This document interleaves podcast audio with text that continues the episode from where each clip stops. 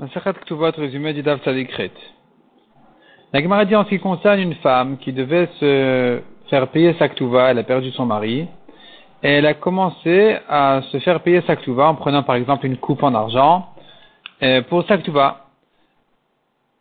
Alors que, en principe, on dit une femme qui a déjà reçu sa Ktuva n'a plus le droit aux maisonnotes. Elle peut plus réclamer aux héritiers de la nourrir ce n'a été dit, dit la Gemara, que si elle a pris toute ktuva. Mais si elle n'a pris qu'une partie, alors le reste est considéré comme si, puisqu'il lui reste encore de sa à prendre, qu'elle n'a pas reçu, c'est considéré comme si elle n'a rien touché encore et que donc, elle peut, elle mérite encore ses maisonnotes, il faudrait encore lui payer ses maisonnotes. La lacha n'est pas comme Rabbi Shimon qui dit qu'elle a tout perdu, elle a perdu ses maisonnotes. C'est-à-dire, elle a tout perdu dans ses maisonnotes, elle n'a plus le droit d'être nourrie, elle ne peut plus que prendre sa ktuva. La lacha n'est pas comme ça, elle peut continuer à être nourrie encore. La Gemara dit encore, une femme qui vient vendre des terrains pour se faire payer sa ktuva.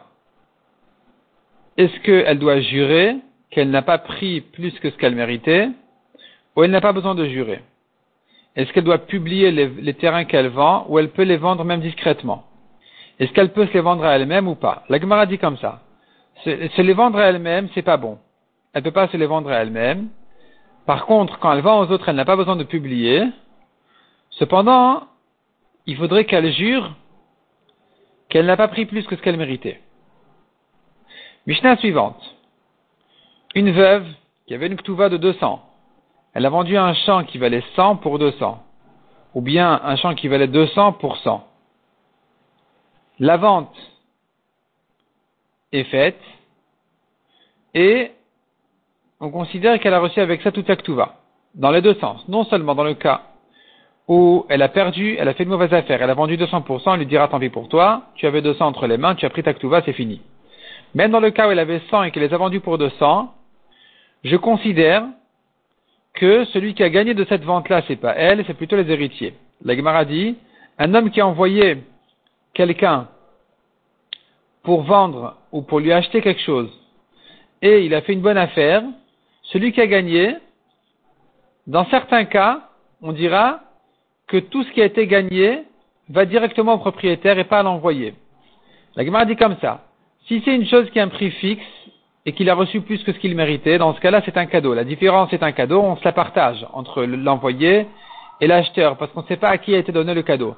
Mais si c'est une chose qui n'a pas de prix fixe, le prix est assez large, ça pourrait être 100, ça pourrait être 200, comme un terrain.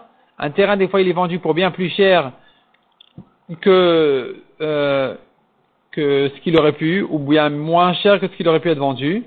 Donc, puisque il y a une certaine marge, une grande marge dans les terrains, dans ce cas-là, je dis que même si elle a vendu 100 pour 200, celui qui a gagné de là, c'est les héritiers, donc elle a reçu tout, va avec. La, la Mishnah dit encore, si maintenant elle méritait 100, elle a vendu 101%, selon Tanakama, la vente est annulée. Selon Rabban Shimon et Gamliel, puisque les héritiers n'avaient rien à faire avec le petit euh, dinar qui leur serait resté, alors la vente est valable, simplement elle doit rembourser leur perte.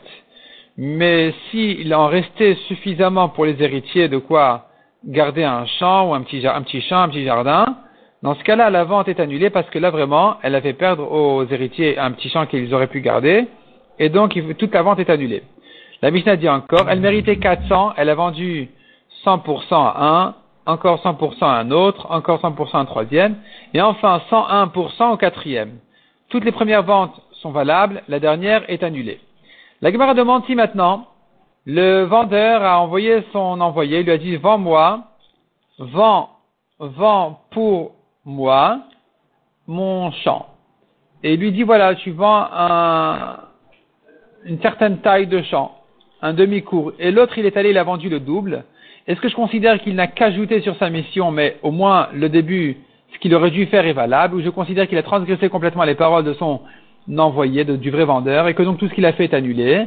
Et la Gemara conclut et dit, que la Gemara ne conclut pas encore, la Gemara dans ce DAF encore était dans, sur le débat, est-ce que je considère que quand le Shaliach a, ajouté, eh bien, ça s'appelle qu'il a, il a raté complètement sa mission et tout est, est, annulé, ou je dis que non, il a ajouté, c'est un ajout, le début aurait, est, encore valable. C'est-à-dire, le demi-champ est vendu, le reste n'est pas vendu, donc ici la Gemara est encore ouverte sur cette question.